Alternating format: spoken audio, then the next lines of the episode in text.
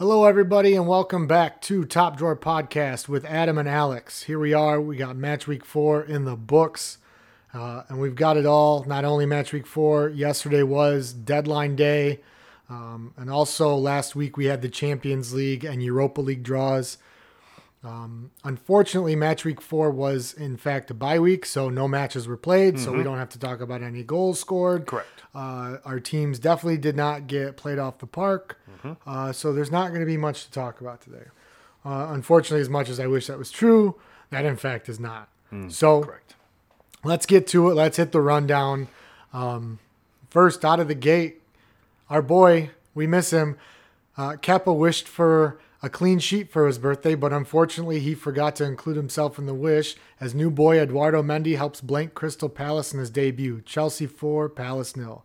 Dominic Calvert-Lewandowski can't stop scoring goals while Bond, James Rodriguez, continues to torment the English countryside as Everton do away with Brighton 4-2. Man City continue an unimpressive start to their campaign, drawing 1-1 with Leeds. Alain Saint-Maximin's sweet headband, along with Callum Wilson's Panenka, helped see off the other bald manager in the PL, Sean Dyche, as Newcastle beat Burnley 3-1. David Moyes, his key card to Rush Green and the London Stadium are officially off. They are shredded. Restricted. He is a stay-at-home manager, and he continues to surprise as West Ham 3, Leicester 0. Southampton defended themselves well against Eastern European nightclub FC in a 2-0 win.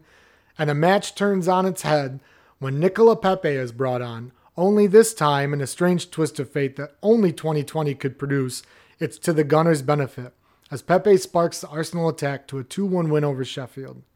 Now, in the I can't believe I'm saying this, but I'd rather watch Burnley match of the week, Pedro Neto scores as Wolves do their part to help Fulham find their way back down. Wolves 1, Fulham 0. And here we go. The theater of dreams was the stuff of nightmares as an early stop me if you've heard this before Bruno Fernandes penalty is wiped out by 2 goals in 3 minutes from Spurs. And things only got worse as Anthony Martial got his prodigy on and was shown a straight red for a smack to poor Eric Lamela's face. Tottenham 6, United 1. And someone ring the Tories because those Scousers are at it again. They skirt the rule of 6, and they let in 7 over the weekend. Villa topped the champs, 7-2. Yeah. And, you know, you think April Fool's Day came early. I'm pretty sure those last 2 matches were just in my nightmares last. Well, not the Liverpool one, but the United one, definitely. Man, that, and it's weird because there's so much that happened this weekend that was as like bland as you can get. It was like a 3 out of 10 full English breakfast on Rate My Plate. You know what I mean? Just as much nothing. As there were goals elsewhere at the grounds, you know, Chelsea takes on CP. It just looks like a better Chelsea side. I mean, and they won. And a Roy Hodgson CP. I mean, nothing there really stood out to you. I mean, you go down the list from there because I'm going to try to wash that out of my ears and out of my mouth.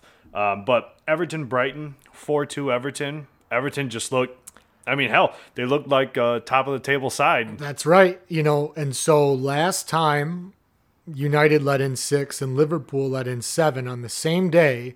It was like in the 60s, like 63 sounds or something right. Like that. Everton won three trophies, and one of them was the league. So, well, if you thought 2020 and Liverpool winning the title was the harbinger of doom. Well, it was. Well, it was. That might have just been the preface, right? That was just the intro, because holy shit. As much as I hate both Merseyside teams, if I have to stomach another Liverpool title win, I'd trade that for an Everton title win, to be honest with you. But yeah, no, so I want to stay on that because, you know, like I said in the beginning, you know, Dominic Calvert-Lewandowski. I posted and made a meme this weekend and posted it as the Tobey Maguire Spider-Man one. Yeah. Takes the glasses off. He's original Ronaldo. He just can't stop scoring. But at the same time, does it kind of feel weird because they're not worldies? They're not, but they're dirty, scrappy. He had a good header. Yeah, I mean, he jumped out of his shoes. He's just, and that's, you know, that is part of the skill, right? I don't want my red bias to show through against the blue nose. You know, that's his job to be there, and he's been there. Helps when you have the likes of James Rodriguez sending balls your way. He had a weekend. Mm-hmm. He looked outstanding. Brighton, not exactly the midfield marshals of the PL. They even in the loss, they still look good. And they've looked good the last. We played them twice in a row. United played them twice in a row. Both times gave us a ran for our money. They're a fun team. It's one of those teams where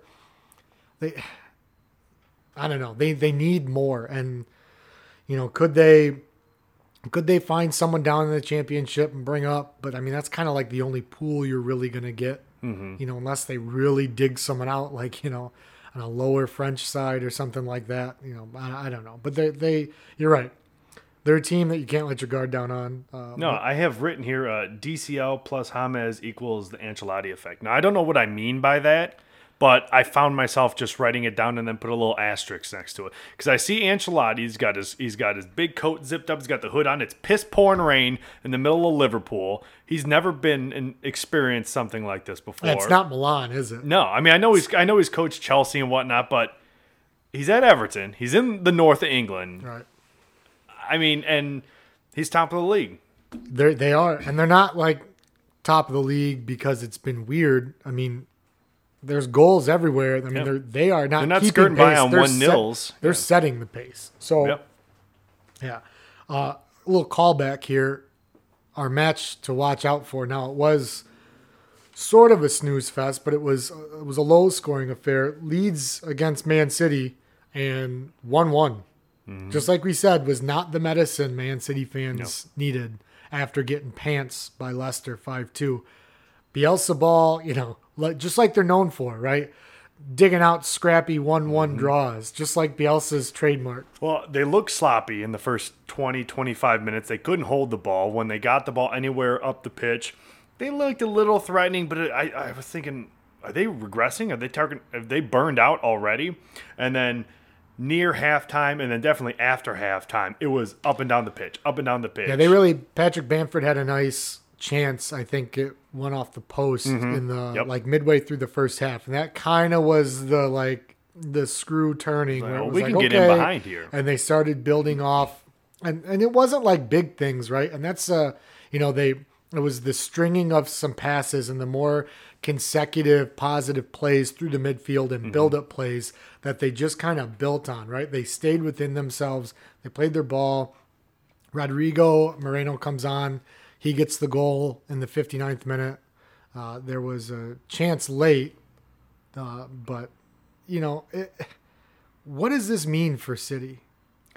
I don't know. They're going to have to get their stuff together. Not to look too far forward, but they have Arsenal next week. And not like Arsenal's looked like the greatest team in the world, but Leicester putting 5 on you, Leeds drawing you in the piss and rain. I mean, if the Gunners take them down 3-0, 3-1 next week, Pep is going to have to figure something out. Yeah, I mean, you look – and that was, you know, the Ederson effect was in that game again. And that's part of the thing with Man City where – you know how Pep wants to play tiki-taka. Yep. They want to move the ball. They want to keep possession. They don't want to stop. They don't want you to collapse down on them.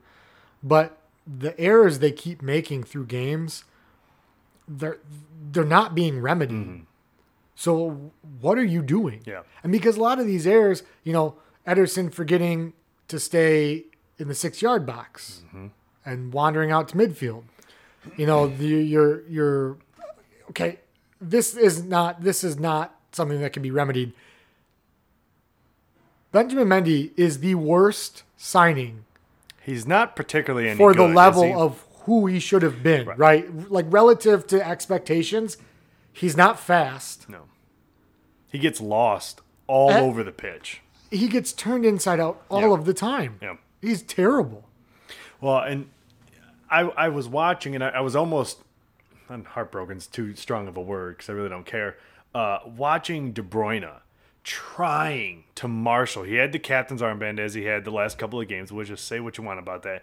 But you could see him, maybe not verbally, but with all the might and skill he had in his body. I mean, he's whipping in 50-yard free kicks, going near post and bumping them off the frame of the goal. Right. He's doing everything he could possibly do. He's putting in some of the best free free header ball crosses into the box I've ever seen, and nobody's connecting on anything. And you could just see like the disdain and despair on his face, the rain coming down on him, and it was like, I don't know what more he could have done being your best player on the pitch. I mean, outside of just hitting 50-yard worldies, I don't... So the other part of this is, though, I think today or yesterday, Sergio Aguero back in training. Yes. Back from... Got to get Sterling off the point. Well, yeah. And so, I mean, Jesus... You know, Jesus, clearly, I've never rated him as... someone for every now and again he can be your super sub in the 78th. Yeah, you put him on in the 65th minute against tired legs and he'll nick you one. Yeah. He's not leading the line for you. No. You're not rolling him out there, 35, 34 matches in a season, and he's not bringing you back the 20 and the 20 and 10, the 20 and 8 that Aguero does. If Aguero's fit and stays fit, all right, but he's not a spring chicken. Nope. He's not old, he's not done, but it's a pretty decent knee injury. He saw Pep's magic doctor in Spain, so it's probably like he's going to come back like he's 24. Yeah. So that'll be interesting to see. They'll have their full complement back. At the same time, I mean, they have the pieces to not draw 1-1. Yeah. To a newly promoted side. Here I am, Liverpool, right? That squeaked out 4-3. Yeah, we got to be a little careful. But at the same time, I mean, at least, I don't want to say at least, but they just haven't looked good. No. They haven't looked good on it. And it's this, like we said, it's the same issues creeping up. Mm-hmm. But we have to do it. We can't hide under the rock. Well, hold on. I'm going to push this back just a little bit more. Can't we still talk about Manchester City again? Let's look for a brief minute at Leicester and West Ham. Oh, yeah. What? Now, so I wasn't just going to blurt out what happened. I don't know who put the plan together, because David Moyes at United couldn't do it at Sevilla, wherever the hell he was at, and then came back here, did it somewhere else, whatever. He couldn't do this. You could see a plan where Leicester pushed forward. They want to feed the ball up the middle to Vardy. All they did was compress dead center in the 18-yard box and stifled anything that tried to come into the box. And then when Leicester's got 8 men forward, kick it, dink it up over top, and you got 2-3 strikers out there ready to push the ball and run their guts out all the way to the other end of the pitch. I mean, his key card is turned off. His stuff is on a box. I don't know if out front at the gate. They're not letting him back in. No, because But I mean, is he coming up with that? I've never seen him come up with that type of stuff before. Now, outside of the Cabero Cup loss he had earlier this week or last week. He's won like the last 5 games too, or they've won like the last 4 or 5 games. So I don't know. I don't know what's up with West Ham. I'm happy to see them back. Leicester, it kind of looked like they thought they could just play the same game they've played the last 3 weeks. Just punch through the middle, swing the ball into Vardy and let him run for 30 yards. So again, this is Brendan Rodgers, right? This is why Brendan Rodgers was my pick for the first one to be sacked. Because obviously, like we said, it's easy to pick a promoted side guy to get sacked. Yeah. But he does this where it's just inexcusable. Where did this come from? Type of losses. Mm-hmm. But yeah, I mean, West Ham's got something going. They're mid-table. Mikel Antonio looks fantastic. He looks like he's having joy. He looked great after the restart. Mm-hmm. They don't have the horses around him. They don't have the pieces around him, really. See if those legs can stay under him for a while. Yeah, we'll see. But that, all right, to business. That's all I got. We need to take our medicine. Your boys. Second minute, Fernandez penalty. I turned it on like right after they scored. I just turned it on. I was home with the boys. And so he gets a penalty. Okay, whatever. You just start every game. Instead of kicking off from center... They should start on the penalty spot. Just give you guys a penalty. It was a penalty. That's fine. I'm not saying it's not. I'm just saying like maybe there's something we do enough ticky tack to we're confusing the defense. Oh, yeah, all of Ollie's tactics. But then 2 minutes later, the human refrigerator tackles Luke Shaw, own defender, who was in position in a goal mouth scramble. Yeah, tackles him, throws him to the ground. Well. And then a goal mouth screen. I think Lamela was over the ball that Luke Shaw had. Mm-hmm. But Luke Shaw was in between him and the goal. Taking a goal, and Domblé comes up and just bangs it home. Yeah. So momentum gone. And then it couldn't have been 5 minutes later or whatever. Christian Eriksen. Yeah. 6'4" Christian Eriksen comes back. Maguire, 3 minutes later. Well, Maguire fouls Harry Kane for some particular reason. 6'4" Christian Eriksen. That's from henceforth. I see your bit. Because he's leading the league with 6 assists. Harry Kane is turning into what we think Roberto Firmino always is. Well, what we think he is. Harry Maguire, 5 minutes later, the human fridge, is 50 yards up the pitch for some ungodly reason. If you watch the play, he just runs up the pitch. There's no reason for him to be there. Yep. And then just arm tackles Harry Kane to the ground and then is, I don't know, shocked that him barreling over another player is going to get a foul. Must have looked like Harry Kane had his eyeballs up like, any decent footballer would do. Passes it up. Heung-min Song just beep, boop, boop, boop, bop. Goal. As if once he got in his feet within the 30-yard area, he wasn't going to score anyways. Right. Then Martial, right? So Eric Lamela, I want this to be known. Eric Lamela is a prick. Yep. I can't stand him. I couldn't stand him through 3 seasons ago when Liverpool fought all the way back and Mohamed Salah did like undressing in a phone booth in like the 92nd minute and scored to make it 2-1. And then 2 minutes later, Eric Lamela stepped in front of, I don't know if it was Dejan Lovren or stepped in front of them, didn't play the ball, but just as our defender was swinging his boot at the ball, he stepped in front and just stood there and took a kick to the shin. I mean, it was clear as day, right? It wasn't, he was just going for it, right? So that's what he does. And Pochettino that year said that they work on that stuff. Mm-hmm. And finding the calls. How's he doing now? Well, he's not coaching Tottenham, so it's not that bad. But so he does the forearm shiver in the box, being a little prick. And he gives Martial a forearm that slides up and kind of hits him in the neck. And then Martial, like an idiot. Well, yeah, agreed. Slaps him in the face. In the chin. And Lamela just folds like a lawn chair. Correct. And he's off with a red. Yeah, and I have no dispute that Martial gets the red there. Straight red. No issue with that. I think I'm going to rely a little bit on VAR here because since we have it and since it's in the box and since it's a straight red and since we're doing this, if you go back like 8 seconds prior to even the elbow, they're jostling for shirts and they're doing the whole thing and then they stop and kind of shake off each other's hands. And then Lamela knows it's not like they were leaning into each other and then he put his arm up. No, they had stopped, stood still, and then he just went bop and hits him in the neck and the jaw, whatever. I mean, it wasn't hard or anything, but that's the same worthiness of a straight red. And my issue is not that the ref didn't see it because I don't expect him to see it. Yeah. Like we know, and like my dad was telling your kids the other day, was telling Jack, he always sees the refs always see the second hit, never see the first one. But that's why we have VAR, right? We already stopped play. You sent him off. I don't think Lamela's is a red. I don't think it's a red. What? I don't think it's a red because if he doesn't get a yellow for it either. Well, so he should get. I'm fine with the yellow, but if he doesn't slap him in the face, there's no way Lamela just gets a red. There's no way. It's not a red because it's not. He hits him in the head. He's not looking at him. And he knows in the box. Where he's at. I know, but you can't. It's not what you know; it's what you can prove, kind of thing. If Martial doesn't hit him in the face, slap him in the chin, nothing. And this happens. Wasn't, this wasn't Rocky. Yeah, he gave him little boy, right? But if he doesn't retaliate, nothing. And happens. He just does the "I'm not looking at you, but I know you're here," and the set piece is coming in. Here's a forearm, like everybody does, but I may just be a little bit higher than normal, be a little cheeky, right? There's no way it's a red ever.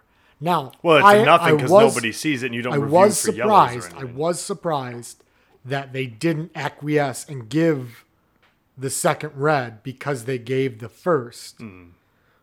But I don't think, like, you know what I'm saying. Like if you look at each individual foul on its own and not everything around it, Martial is always a red. You're not arguing that. Yeah. But nothing else happening, Eric Lamela doing that, you're not giving that a red. Probably not, unless Martial falls down, makes a meal of it, maybe he gets a yellow for it or something. You could, but as it happened, it wasn't. So, but then from there, I'd say the wheels fall off. Oh, yeah. When the third goal goes in. I don't know if Ole, he was at the wheel. I don't know if he has a wheel anymore. The wheel, I think that's the wheel that has fallen off. And I remember watching it and thinking to myself, and this might be some high horse stuff, but I can't stand seeing a team get taken apart like that and a manager sitting on the bench, or sitting in the chair. And that was Ole. And I know he's always sitting down because that's what Alex did. And that's, but I just, things are fault. Like, where are you? What are you doing? Do you have a clue? Do you have any idea? Like, that was what I had to experience with, and I dislike that. I don't like the manager jumping around. Alex used to, he would sit down for most of it, but if something really irked him. I'm not talking about at the refs. I'm talking about managing, coaching his team on the field. I don't like just personally coaches that are to that, because then it's just some bloke shouting on the sideline for literally 90 minutes, and that's not really getting anything done here. You move forward, now move back. That's too far back. Got to go a little bit right. Got to go a bit. Okay, I can get my general positioning correct. If I need to move up, tell me to move up. Not when you're losing 6-1. If I'm losing 6-1, I think the wheels have come off, and I think it's like, let's just nobody get hurt, and let's just get to the locker room, and we'll assess what happens then. But that's what I had to deal with Louis Van Gaal. He always, even in press conference, people would ask him, he'd go, yeah, I made a plan. If it didn't work, I'd change it at halftime. And if that didn't work, then we're going to change it at the next game, and hopefully, whatever. And he would just sit there, and it's like, okay. Man, well, I don't know. I guys live this life. I don't know. And we'll come back to Man United because the problems in this, we'll have to address that in the second part of the show. I just like to say I'd rather have 4 wooden planks that were stationary, just as a black back line, than what is currently happening. Yeah, now. And so getting into personnel, I got something to kind of that I saw that. We'll get into we'll pick back up. Stay tuned, right? Yep. So now for my medicine. Yep. Liverpool. Allison's a late scratch. Friday there was an incident in training. Sounds like he broke a collarbone. 2 guys crashed. Good. 1 got up, 1 didn't. 4 weeks doesn't sound good. 6 weeks we'll see, I think is the term Klopp said. So enter Adrian, who plays one of the worst 2-0-1 passes I've ever seen in my life. Correct. And I watched Loris Karius throw a ball at Karim Benzema, right? I saw that happen. Yeah.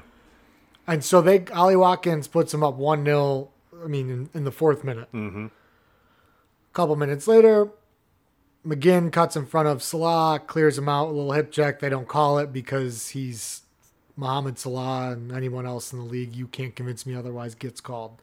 Now, that may or may, I'm not saying that's changing the outcome of this game. However, from that moment on, the wheels did come off. Correct. For us, because Ollie Watkins gets a second in the 22nd minute. I'll say that second goal just briefly, and this is kind of a through line through the rest of this game.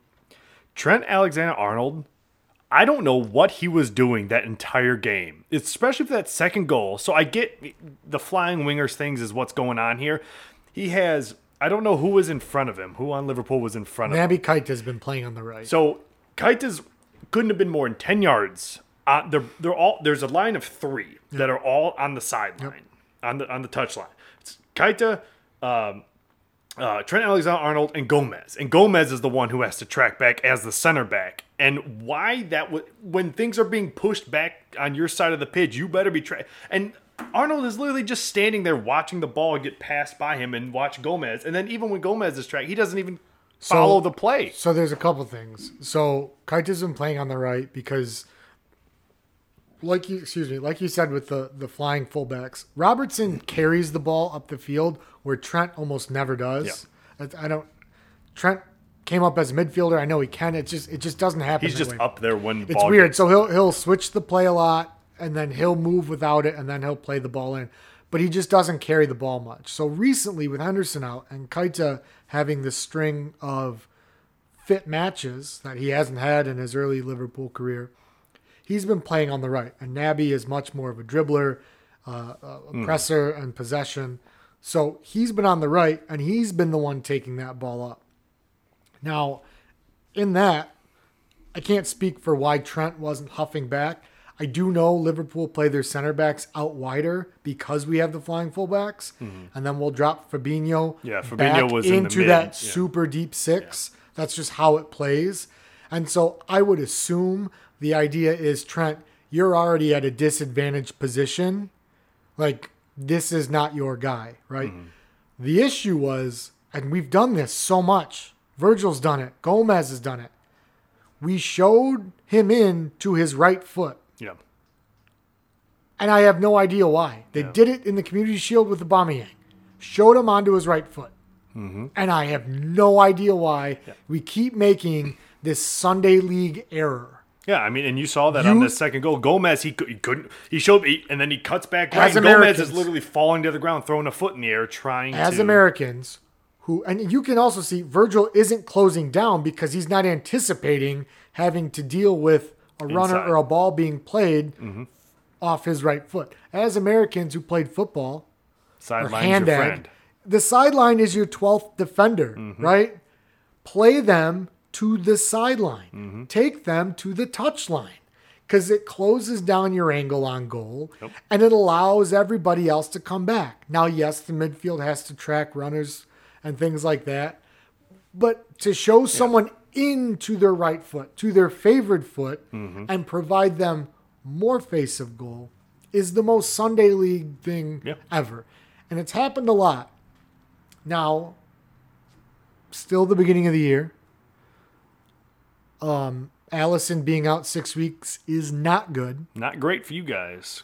However, although I will say, Adrian, he didn't get great in that game. But he had some. He figured it out a little bit later. I mean, you know, you take three deflected goals. There's not much shit he can do about that. That's the other part, right? So still, you take those goals away, you're still lose 3-1. We do. So that was a weird match, right? So Liverpool has two through Salah, but they created some good chances. What's-his-name made some outstanding saves for Villa to keep him in the match early, really early. Liverpool still looked terrible through the back, which is weird because it's the same midfield that ran through Arsenal, same midfield three that ran through Arsenal in the last match in the league, not the energy drink cup, but in the league. And this one, they were just completely disjointed. So Salah gets a two, but things keep pouring. I mean, Ross Barkley scored a goal. Yeah. That's when you know it is not your day. And he had one off the post, and I think he had two saved as well. And so, I mean, he was. I have this written down. Is the Barkley signing what was needed to free Grealish? I mean, somebody who had a modicum of midfield talent. He carries the ball up through the midfield. He doesn't have an end product, and he always loses the ball. Which allows Grealish to not pick the ball up in the back four and have to run it all the way up and then also try to get the goal. But when that third goal, I think it was the third goal, went in off Van Dijk's feet. Yeah. I couldn't believe it. And when have you seen a goalie pass the ball to no one, leading to a goal and three deflected goals? And I said to my Liverpool group here in Detroit, I go, it's Watford. At the fifth goal, I go, it's Watford. I go, just call your tax. I go, call your accountant. Write it off on your taxes. It just is. Yep. It could be 100. It's only 3 points, but if the clock would have kept running, it would have been 100. Yeah, I mean they were going to the 90th minute. That eighth goal was 5 minutes away. Well, did you see Adrian come out for that cross and just completely not see? Yeah. I don't know if it was Watkins or who, running right down the middle of the box. Yeah. just didn't even know he was there. Adrian is not. He's not the one. Well, he's never been the one, but. Yeah, so, you know, whatever. Like I'm saying, if Allison's out, that's not good. But I would rather this happen now than maybe a couple string of, well, we won, but we didn't look great, or we drew, and we're lucky to do that, and then get dumped on. Yeah. Because there was a report via Twitter that Klopp had them in the dressing room for hours after the match and made them go through the entire match in the away end dressing room, which I have no confirmation if that's true or not. But it seems like something he would do, and it seems like something you should do. Yeah, right. We've both played football. I've been there that Monday morning or stayed that night after a Friday night football game. That nobody's going home until I have an explanation, or we all at least see this, and everybody gets made fun of a little bit, type of thing. So I mean, who knows? We'll see. I mean, we've got Everton, at Everton, which is different. Excuse me. It's Everton at Everton? We have Everton at Everton. Yes, okay. You know, if there were fans in the stands there and not Alisson in goal. Now, Liverpool get Thiago, Henderson. That's the other thing. Say what you want about Jordan Bryan Henderson, and I've never been and haven't always been the biggest fan of him. A lot of that, he was played out of position. He was asked to be a six, and he's not. But man, that doesn't happen with him on the pitch. No, but it doesn't happen. I was going through the lineup. I'm like, all right, so do you move Fabinho or do you just drop him completely? No, so you drop Keita most of the time. So Fabinho stays in the six. Henderson, when Henderson plays in the six, he's out of position. Correct. So he needs to play your eight, and then you either take depending on how you want to play, take Wijnaldum and you go Henderson, Keita, or... Because Henderson was in the six when you guys played Leeds first week of the year, and he was all he was all over the place. He could not keep up with anybody. He is not a six. Yeah. You need... Yeah, so... But that match doesn't happen. We might lose 4-2, right? But it does not happen like that. So... But before we get into next week's... Transfer deadline day happened. The international window has gone and closed. A couple pieces of business. A little bit of stuff taken care of today. Some loans. I think we can still buy from the championship for a few days. But for all intents and purposes, the door is closed. So to run down the things of note, United buys Alex Telles, left back from Porto, for like £13.5 million, and they signed vaunted defender Edison Cavani on a free. Clearly, that's satire. Yes. That is the one and the same, the free agent from PSG, the striker. Villa, we mentioned it, Ross Barkley on a loan.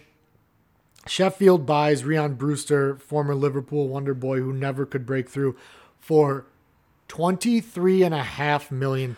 Who in the world knew Sheffield United even had £23.5 million just in, not even in the bank, just in assets that are liquidatable?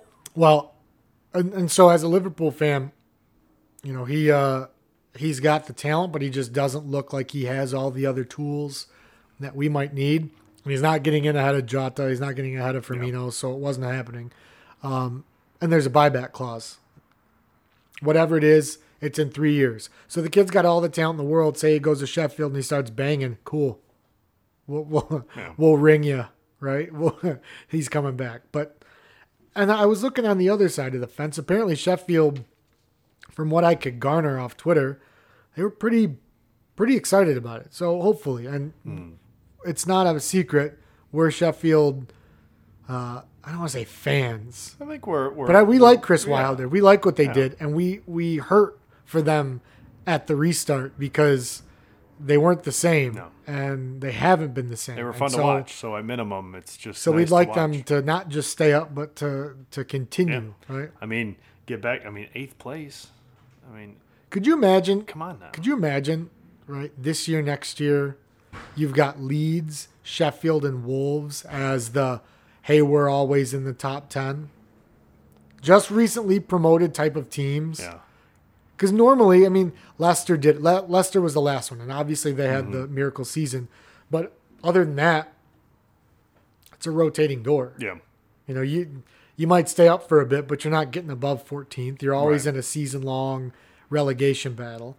Wolves is clearly cemented. As long as Nuno is there, they're cemented. Yeah, they're 10th place. They're a top 10 minimum. Yeah. So, Everton, things are getting scary for us Liverpool fans because they have signed Robin Olsen on a loan, goalkeeper from Roma. So, Kepa gets taken away from us. And now he's only got short arms. Jordan Pickford has someone behind him, which I know we're not really an international football podcast, but how Jordan Pickford is starting for England is Joe Hart got the call up to sit behind him on the bench. You've got Nick Pope and Dean Henderson. Dean Henderson's going to start. And if not Nick Pope, I can understand he'll probably get the nod prior. Yeah. But Dean Henderson, it's his job to get. But Nick Pope is 10 times the keeper. Pickford, yeah. Not Pickford. Old man Pickford. He's got normal size goalkeeper arms too, where Pickford doesn't. So he's got competition now. And then Arsenal's having a party as Thomas Partey comes. They trigger the buyout, $45.3 million paid at La Liga headquarters in the closing moments. Oh, everybody. Well, we'll see what how big of a check Mesut Ozil can write.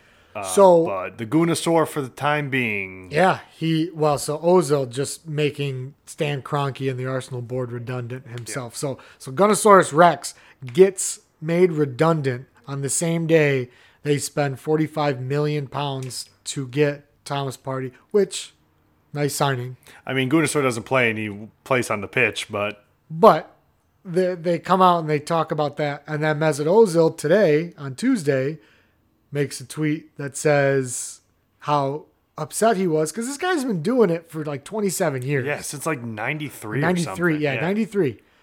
And the guy's like in his 60s. And he says, look, I'll reimburse you for your lost wages, Stan Kroenke. I know how tough it must be to pay this guy, what, 100 quid a year? Yeah, right. 100K. I'm being generous. That is a $30,000. That's what I'm saying. I'm being generous. Yeah. Stan Kroenke could wipe his ass with $100,000 a year. So, but yes. The signing everyone wanted to see. Exactly. Yeah. Before the end of deadline day is back on. So some little happy news in this 2020 year. We got to talk about your boys. We're gonna go back to your four planks on the back line. 4 planks of wood, yeah. So Luke Shaw comes out recently and says that the side needs to strengthen, and they go out and they buy a left. Well, back. No, so that was when they were rumoring last week before, whatever, of getting another left back because they've been looking at Alex Telles apparently. His name's been out for a while, and he said literally because somebody asked him, "Say, how do you feel about the club looking at buying someone for your position?" He was like, "Yeah, I think the club needs more competitive positions or positions that have some competitive nature between players," which I respect. Now, I doubt he really wants that in his particular position, but I respect him for saying that. Yeah. So, and then they sign Edison Cavani. You guys have been talking about Sancho forever. Sancho's been off since August 10th when Dortmund said this is the deadline. Yeah. Why? Why do you think this felt like Ed bought Edison? Well, he didn't pay apparently. Well, outside of his $400,000, yeah, and whatever he had to pay his agent. Yeah. I mean, all of this feels. Maybe not the Alex Telles, but the 4 signings in total, and forgive me for not pronouncing some of these names right. So Edison Cavani, Alex Telles, Fukando Pelleristri, I apologize, 18-year-old right winger from a Uruguayan side for 10 million euro, and then another right winger because Amad Diallo Touré. From Atalanta. Now, I don't know if you can even call him an Atalanta player because he played for 46 minutes. This is his only Serie A game. He did bag a goal, but, whatever. And that was, I don't know, 18 million pounds or something for this kid.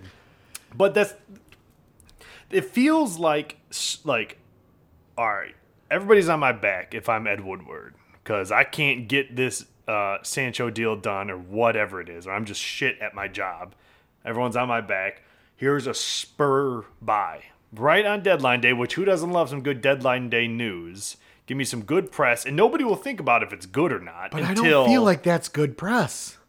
Well, but this is what he does. This is what he does. He works. You get all these rumors out, and he loves the rumors mid window when nothing matters, and then towards the end when nothing has happened except signing. Donny van der Beek loved the signing. but has Anne signing after all of these rumors. He's got to do something because he didn't get any of the players anybody wanted. So he goes and he buys Angel Di Maria out of nowhere. Right. He goes and signs Abramovich for a free. Sanchez for $1 billion a week. Yeah. This is what he does. But Maguire was literally out of nowhere. So here's the thing then. So I'm going to pivot because, you know, Glazer's out, right? Everybody hates the Glazers. That's because they won't fire Ed Woodward. I didn't give a shit. They would back off and not pull the money out of the club. That's fine that you say, but they're backing... Yep. They're backing him, right? And they keep draining money out of the club. Well, yeah, but it isn't stopping you from paying everybody. True. So who gives a shit if they're taking money out of the club? Yeah. Now, it may come a problem down the road. Yeah, but the idea is really right now it's Ed Woodward and not having a director of football. I saw a tweet, and I don't know who the person was, but it was a United fan, and he says, look, you know, this is really probably our best lineup after deadline day, and it's Rashford and Cavani as dual strikers. Martial on the left wing, Greenwood on the right wing, and then Pogba and Fernandes in a double pivot only midfield. Mm-hmm. Tellez as the left back, Matic as the left center back, Bailly as the right center back, and Wan-Bissaka is the right back. So a couple things. The state of that midfield, and I don't care who your center back pairing is, if you have a midfield only consisting of Pogba and Fernandes in front of you. Yeah, you better have Sergio Ramos and Pepe in their prime. Doesn't matter. Doesn't matter. You could have 5 Virgil van Dijks back there. Mm-hmm. So, but my point is, you've got all this stuff. As attacking goes, I love that 4-4-2 with a dual striker. Not including the defense. It's really a 4-2-4 because Martial and Greenwood aren't playing left and right wing backs. They're playing. You know, now, if I can get everybody on the team, if that's the lineup, which that's different. But if that's live, I get them all to play Bielsa ball and track back and sweat. So my point is this. Where does it land? Because you guys have brought in players. Now, Harry Maguire was deemed to be a $90 million footballer. Apparently. We know that's not true. Is Bailly that bad that he doesn't get time over Lindelof? He gets injured a lot. Okay. So I actually like Bailly. I would prefer Chris Smalling just finalized his permanent move to Roma. Boy, you guys could probably... Really? Has Chris Smalling ever tackled his own player in the box? Probably. That man's a buffoon. But my point is, you've got a bunch of players you probably shouldn't have bought, but you have them. Yeah, they got to be used. And when does it kind of fall on Ollie? Like, where are you fixing it? What are you doing? How are you putting the players you have in positions to win? Yeah. The way when I look at the squad, especially after signing day, I'm going to have to do a little bit more thinking than I've done the last, 12 hours after these signings. A back four doesn't feel like is what is going to be needed with what we have right now. I could put all the defenders I got. I could put Lindelof, Bailly, Maguire, Aaron Wan-Bissaka, and Tellez or Shaw and do a back five. If I wanted to, I don't, because I have 1,000 midfielders that I paid an exorbitant amount of money for that need to do something, right? I got Pogba, I got Fernandes, I got Greenwood, who I would sacrifice everything just to make sure that kid gets minutes. Him and Rashford, as long as they get minutes, I really don't care what anybody else is doing on the pitch, to be quite honest with you. Them and Dean Henderson, get him in goal. That's another thing, because I don't know, I think it was the fourth. Who scored the fourth? Let me go back to my notes. Fourth goal. Where are we at? So it was the Hyunmin Song, I believe. It was Serge Aurier.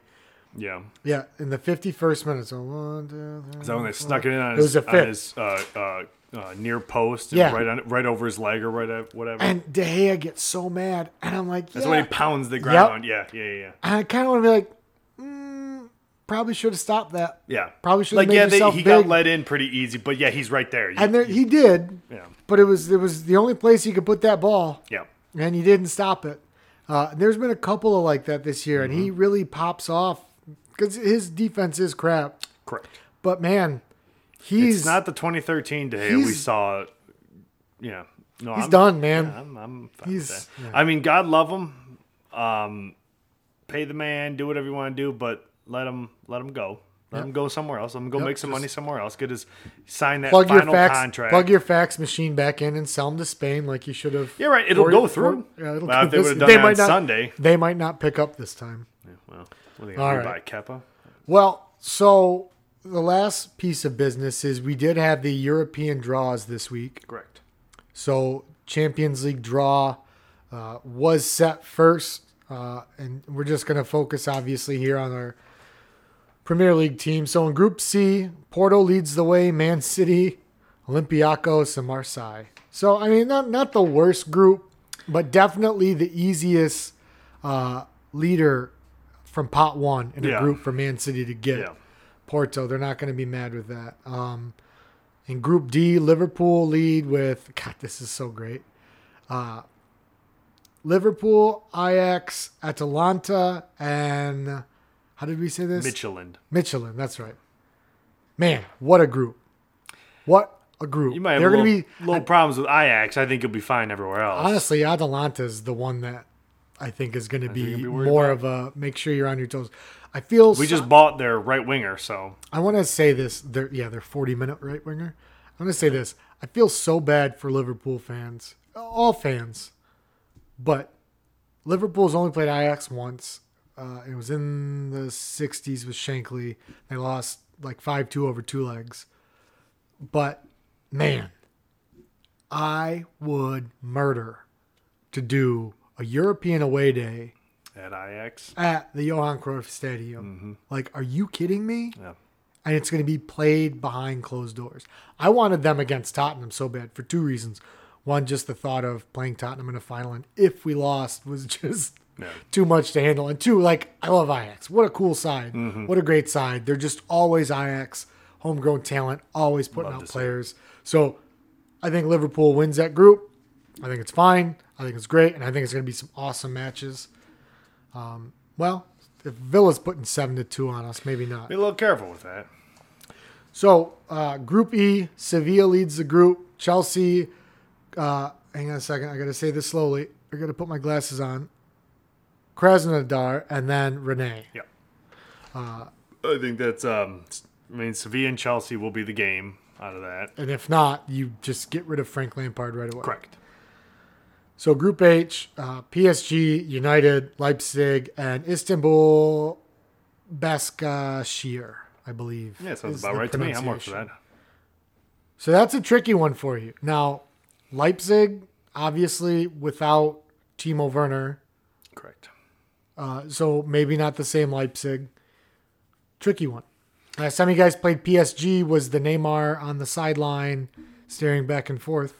Correct. The penalty. Lukaku, first two goals, and then the penalty winner from Rashford in the 91st minute or whatever, which was at work watching that, and boy, howdy was that. Yeah, we proceed to go out in the round of 8, but for that night, just crushing PSG's hopes is always fun to do. They don't get past the round of 16. I wasn't elated, but I wasn't bummed that you moved on because why wouldn't I want to see PSG fall on their face? But nice group. I think you and PSG should be the favorites, but Leipzig is definitely no one to sleep on. So for the Europa League, this one's going to be real fun. So Group B, Arsenal leads it with. I'm just going to pronounce it how I see it. You're going to do phonetics now? Yeah, just American phonetics. I'm even going to try. I know this team's from Austria. Rapid Wien. Rapid Vine. No, it's Wien. I told you I'm doing American. Right. Rapid Wien. Mold. And Dundalak. Well, Dundalak was right. Yeah, I mean, you can't. It was just fastball grooved right down the middle. Yeah, so, and then in Group G. This will be interesting. It's Braga. If I'm pronouncing it phonetically in English, I should fuck up Leicester's name, shouldn't I? Leicester. So Braga, Leicester, AEK and Zoria. I don't even know what I'm. No, this is the Austrian team, right? I couldn't tell you. Rapid Wien is the Austrian team. Zorya Luhansk is what I'm going to go with. Azerbaijani or something, right? I don't know if they'll. Well, they may not fly. I don't know if they'll be playing away days on that one. Yeah. But anyways, so all joking aside, your Europa League's always fun because you get these like hometown farmer club leagues like this that like you can't even say their names. However, there are like some serious groups in here, so we don't have the rest of them on here. But like oh God, who else? I'm not gonna stumble on this, but suffice to say, both Premier League teams. Arsenal and Leicester have very easy groups. Looking at matches, match week one starts the week of the 19th, I believe. Yeah. Yes. So Wednesday, the 21st of October, Man City face Porto, 3:00. Liverpool face Ajax, 3:00. Chelsea face Sevilla, 3:00. And United PSG, 3:00. Arsenal. So this will be Thursday's matches. Or excuse me. The 21st is Wednesday. Yeah. So Sevilla and Chelsea is Tuesday, the 20th at 3:00, and United and PSG is Tuesday, the 20th at 3:00. And then Arsenal, they play Rapid Wien at 1:00, and then Leicester on the 22nd, and then Leicester play Zorya, whoever the hell you are, at 3:00. On the 22nd also. So we'll come back to that. We've got the international break this week. Hopefully we have matches. Thank the Lord. Well, hopefully we have matches on the flip side. Werner shows up to Germany, positive. Xherdan Shaqiri shows up to the Swiss camp, positive. It's getting kind of dicey. Yeah, I mean, and on top of that, I mean, even for homegrown teams, I mean, Sancho broke quarantine for Tammy BVB. Abrahams. Mm-hmm. Yeah, good grief. And then still somehow started, so I don't. Yeah, so looking forward, these will be the matches of the week of the 17th. Everton kick it off, Merseyside derby at Everton, 7:30 on Saturday. Chelsea hosts Southampton. We got a slew of 10 o'clock games. So all of these will be 10 o'clock. Chelsea, Southampton, Leicester, Villa, Newcastle against United. Sheffield hosts Fulham. And then Eastern European Nightclub FC hosts Burnley. And then City Arsenal is the 12:30 match.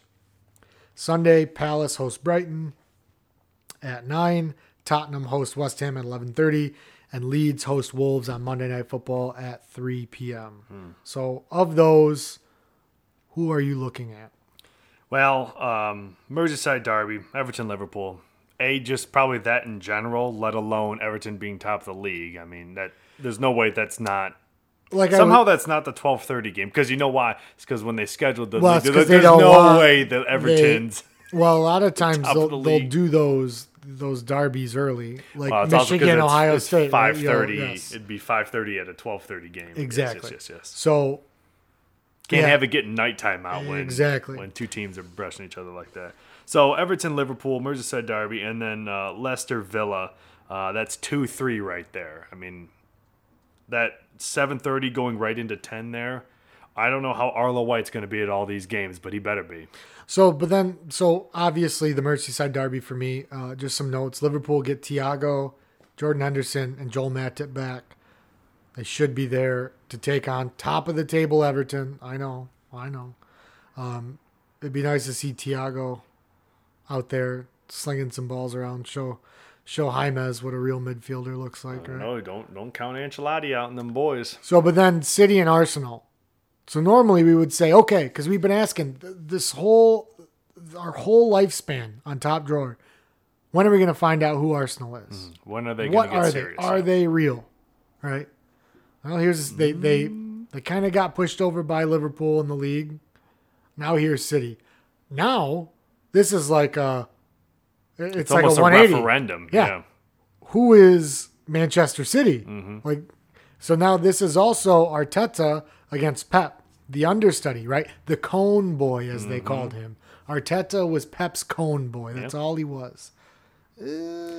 If I said this earlier, if City go out and lose 3-0, 3-1, 4-2 to Arsenal, and I'm not saying Arsenal looks that good. I'm saying City the last 2-3 weeks have looked that bad. If they go out and lose 3-1 to Arsenal at home, City at the Etihad, I mean, Pep has already been rattled. I don't know. His head's going to shake off the sheer amount of bobbing it does. Yeah, and I mean, things are getting weird around there. Things have a very Barcelona vibe. Like, Eric Garcia is not some savior, but he's a nice little player that seemingly got buried because Pep can't be bothered with bringing young talent along. No, he doesn't care. And curating them. Not when you have. Not if he has a problem. So Phil Foden, he doesn't have a problem in the midfield. So Phil's been allowed to take his dodgy haircut and come along slowly. That little cut in his eyebrow, what is that? Fucking Friar Tuck thing? Yeah, come on, I don't like that at all. But so Eric Garcia, they didn't sell him yesterday. And he's told them, I am signing a pre-agreement contract in January or in the summer with Barcelona. I'm not signing back with you. And Barcelona offered like $15 million with add-ons or something like that, and they didn't take it. And I don't understand it. Well, it's wild because we know Man City doesn't care about money, both in spending and receiving per all their financial fair play violations. They to be honest, not even trying to dog them. They really don't care. No, they don't. And so the idea of like not being like they're not waiting to get more money out of this from this sale, right? They don't like they're just not bothered to send a fax. Like, what are you going to do? You're going to roll him out? So say you have injuries, right? You think he's going to give? Yeah, he's going to be your savior. Barcelona will take anyone off the fucking trash heap that has a pulse of any kind of talent, right? They are in such panic mode, bleeding, right? So they've already tried to buy him. This kid has come out publicly and said, I'm out of here, nerds. You think he's going to lay his cruciate ligament on the line? He's going to pull a Gareth Bale and go golfing on Saturdays. On the line as your fourth choice, fifth choice in the back? Yeah.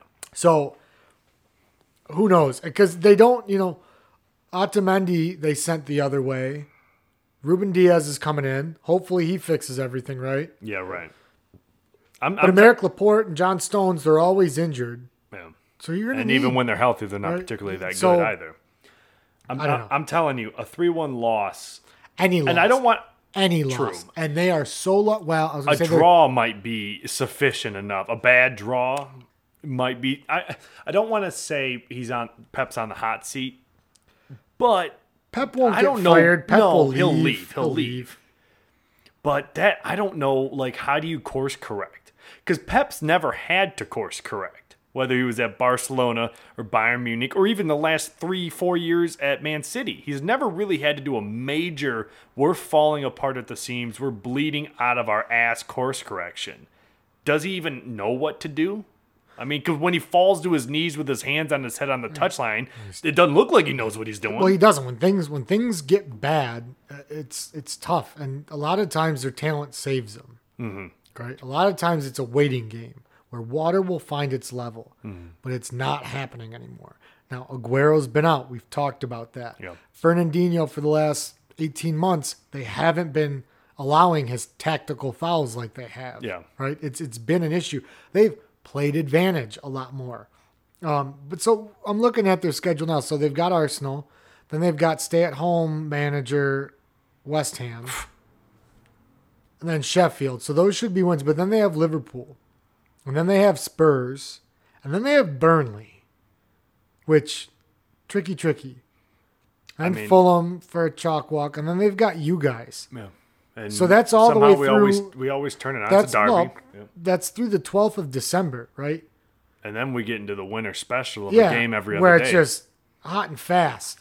You look, so here's their. So if they get through that, here's from Boxing Day on. Newcastle, they're hosting on Boxing Day. 2 days later at Everton. 4 days later at Chelsea. Brighton.